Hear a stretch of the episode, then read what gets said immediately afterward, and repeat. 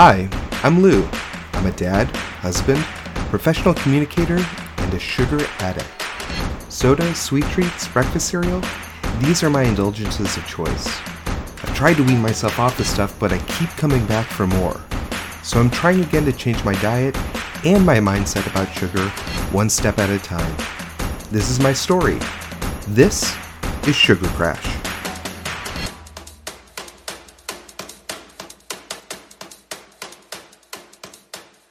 Welcome to the Sugar Crash Podcast. I'm your host, Lou Corum. Now, we're going to change up the plan just a bit. In the last episode, I said that we would talk about what goes into the Sugar Crash diet. We're still going to do that, but we're going to do that in a future episode. One of the real changes that I want to make with the Sugar Crash podcast this time through is I want to get more personal.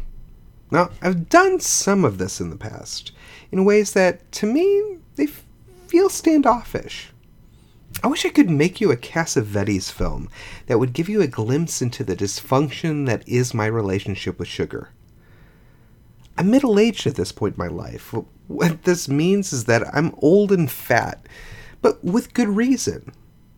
Well, not really. We talked in the last episode about how I got here, how in my 20s I was able to lose a bunch of weight while eating terribly. Well, let's get into that a little more. Like so many families, I grew up in a home with food rules. You know the type. In our family, you, you had to ask permission to get any kind of food from the pantry or the fridge. Especially off limits were sugary drinks like soda pop and desserts like cookies. Over time, I developed ritualistic ways of enjoying these desserts. Like, I remember eating the cookie part of Chips Deluxe cookies in such a way that isolated the M&M like candies and then saved them until the end. I disassembled Kit Kats layer by layer and removed the frosting off the top of Hostess cupcakes. This wasn't just eating, it was a religious experience. If eating desserts were sacramental, then family members mediated our experience with the divine. Family events were filled with desserts. We even had desserts that we liked prepared by certain family members. There was even a family memory that was associated with cheesecake. I would eat, and I would eat a lot at these events. In fact, my eating prowess became the stuff of family legend, with stories about me eating huge amounts of cookies, among other junk foods. These behaviors stayed with me into adulthood, but without the structure of the rules behind my eating patterns, things escalated out of control. Yes, in my adult life, I can polish off six cookies in a single sitting. A quarter dozen donuts? No problem. Also, I live in the land of 40 ounce plus to go drinks, and it's no problem for me to put away one in a sitting. Rules help me. At first. My upbringing has conditioned me to be successful in a highly regulated space. I can observe rules, and judging from my relative success on the Sugar Crash diet over the first month, that much hasn't changed. But I don't enjoy rules. By the time I was in high school, I found myself fascinated with American punk rock, and that ethos has stayed with me since then. There's always that rebellious part of me that begins to prod orthodoxy, and, and, and in the last episode of Hunger Pangs, you heard me prod my own orthodoxy. This thing with sugar, it's it's a relationship, and right now, I'm not totally happy with the relationship. And here's why. Well, at least here's some thinking on it. You see, like, I'm not totally happy not having sugar right now. Now, I know that this makes no sense. I mean, especially because, you know, I host this podcast and all, but but it, it's how I feel. I'm I'm not happy that I haven't had sugar yet this week. Well, it's even funny as that falls on my ears. I mean, that's what it is. I'm not happy that I haven't had sugar yet this week. I haven't had a dessert, and I just feel like I'm white knuckling it, quite frankly, right now. I mean, I'm just trying not to do it. And that's good to some degree. I mean, I am in the beginning of this diet and there should be some white knuckling phase to it. But at the same time, I want to have a dessert. And I know that it's okay for me to do it, and yet at the same time, I've got this kind of white knuckle reaction going. And I don't know how to feel about that. Self sabotage is strong in this one. But dieting isn't about orthodoxy, it's about relationship. That's difficult to remember in the thick of things. I mean, is it really going to cost me my diet if I drink a soda during the week? No. But can we regulate the usage of soda in such a way that maybe I only drink one serving a week? Maybe one serving a month? Well, slow it down, soldier, one step at a time. Let's think about lunch. I work a desk job, nothing too difficult, but nonetheless, I greatly enjoy getting away from my desk and out of the office at lunch. Typically, on days where I'm stressed, I'd take myself out for lunch. Jimmy John's, Burger King, and McDonald's were my most recent haunts. I'd typically drink a soda at lunch. Empty calories there. A lot of the time, I would get a cookie at Jimmy John's, too. More empty calories. I'm really lucky, though. I live around 15 minutes away from home by foot, so I can take advantage of going home for lunch. Not many people can say this, I know, and yet I still often choose going out for lunch. Why? Well, for one reason, the dishes. If you're a parent, you've undoubtedly run into situations where you've avoided using dishes, or in my case, found too many dirty dishes in your sink. I'm a parent. I'm still irresponsible, though. I know! There's also the other reason you've got to choose what to eat once you get home. And in the 30 minutes I have to prepare and eat a meal, walking in without any kind of a plan is a real issue. But with a plan, that makes all the difference. So, on a weekly basis, I try and get a game plan for every meal. I don't assign dates to the meals, but I do assign times. Like for lunches, I try and have a plan together for around three lunches that I can prepare in my typical lunch hour. And I'll try to have at least a couple of these lunches multiple times during the week. There's some flexibility, so it, this doesn't really feel like rules. But there is enough form there that I'm not overwhelmed by choice. Planning, I've learned, is key for me to have success while I'm on the sugar crash diet. In our next segment, we're going to talk a little bit about how I go about constructing a meal plan for my family.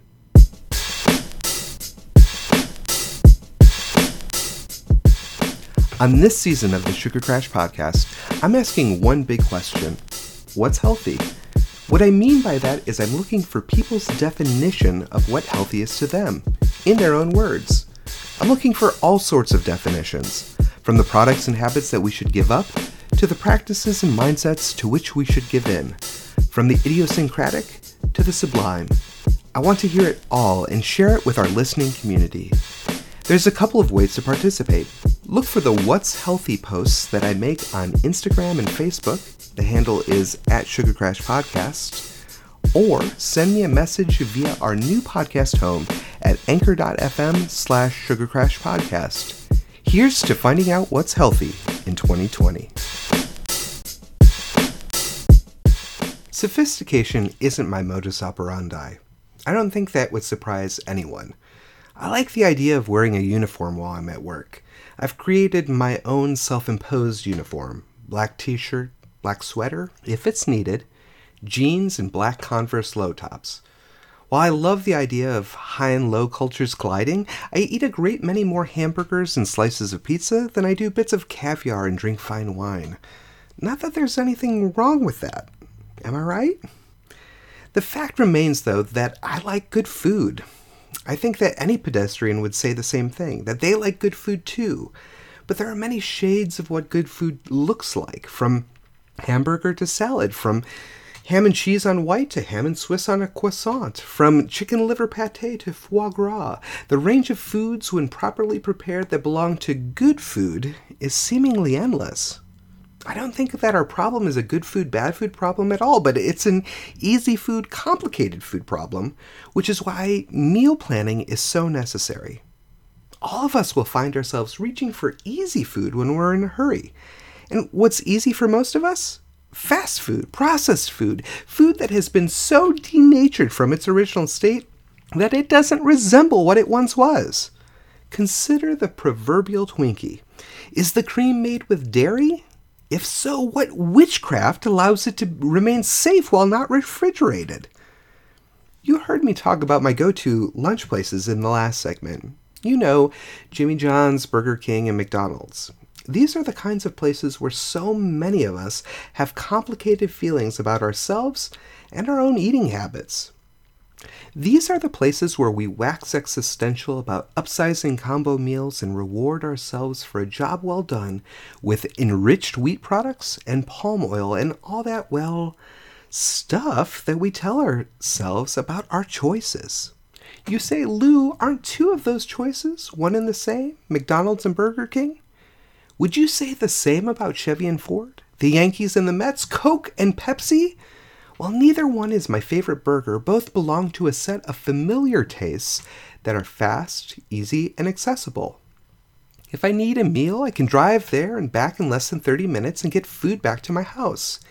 Each accesses a taste memory that is pleasurable, that evokes flavors available from my youth.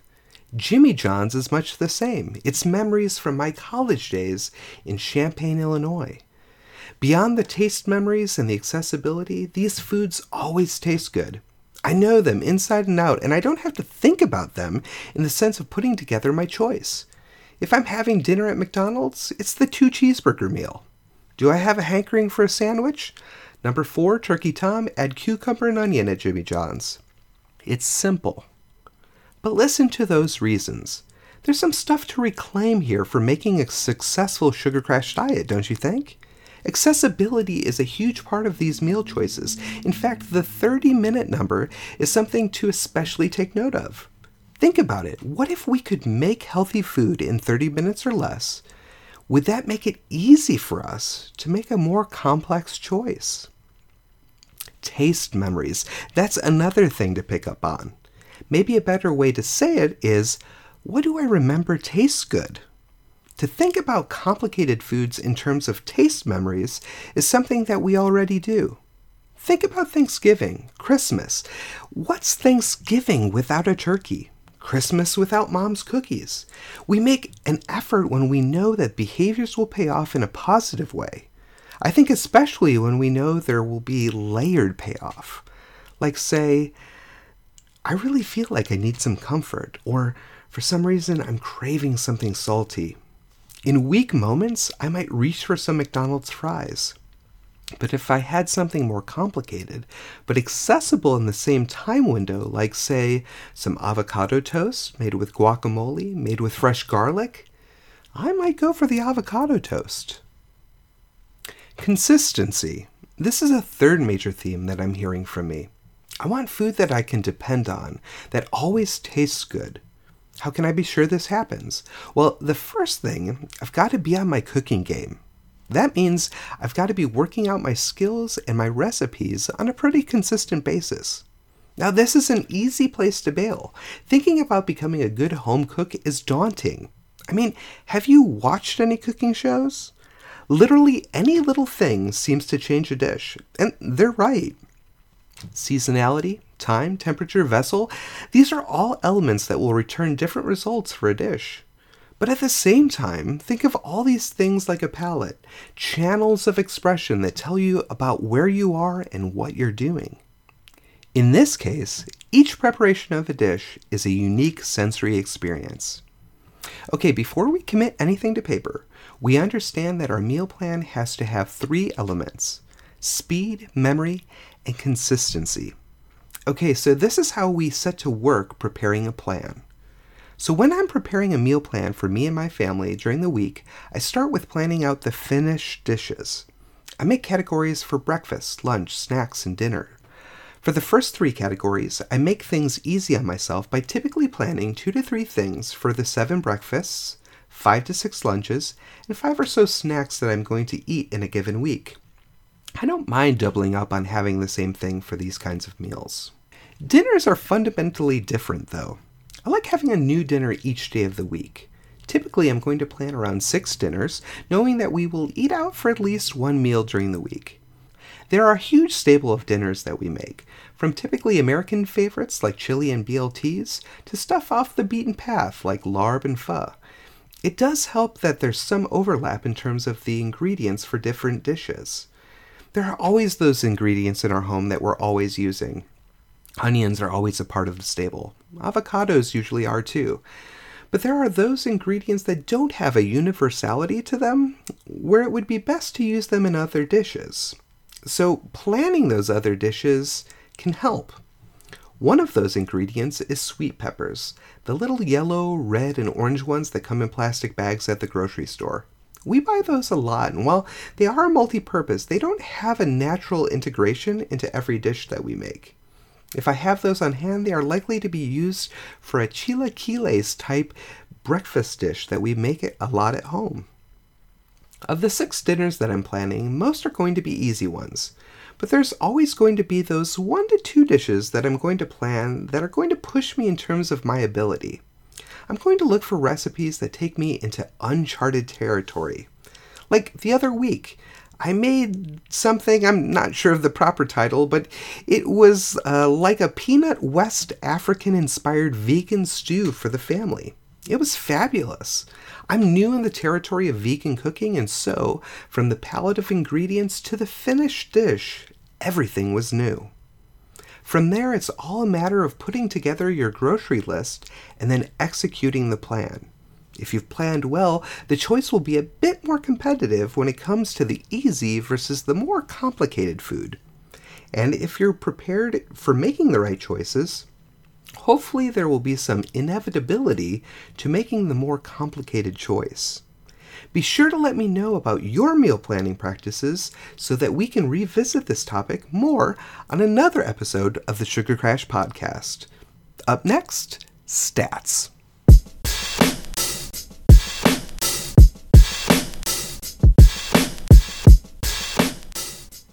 Join me on the next episode of the Sugar Crash podcast as we examine all the places where sugar hides at the grocery store and we'll try and answer how sugar can be an ingredient and yet still not register on a nutritional label.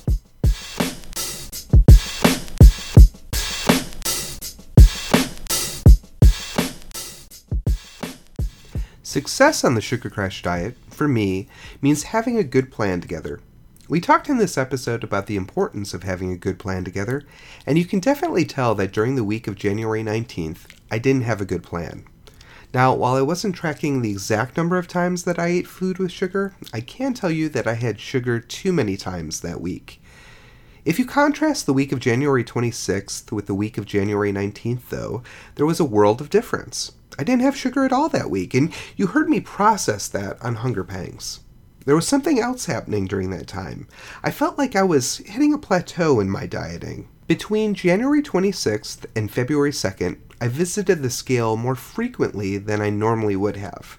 I felt like I wasn't going to see the scale move on fe- February 2nd. Luckily, I was wrong. I lost two pounds during that period. For some reason, that number didn't seem like much consolation. One of the bigger reasons that I'm reining in my eating is that I want to lose weight. I'd like to see my weight in the 250s again soon, and the big weight loss numbers that I had seen in the beginning of the diet have slowed. But for some reason, I'm feeling better about my weigh in on February 9th 261.0 pounds. That's down 2.6 pounds from the previous week. For whatever reason, I feel better about that number than the 2 pounds that I had lost the week before. But it's important to keep this in perspective. If I can work on losing an average of one pound per week this year, I would have a 50 pound plus weight loss in 2020. At this point, I'm on pace to make a 20 pound weight loss by February 16th. That's not bad. If I hit it, I will be well on my way to hitting 50. My blood pressure is still trending on the high side, 131 over 81.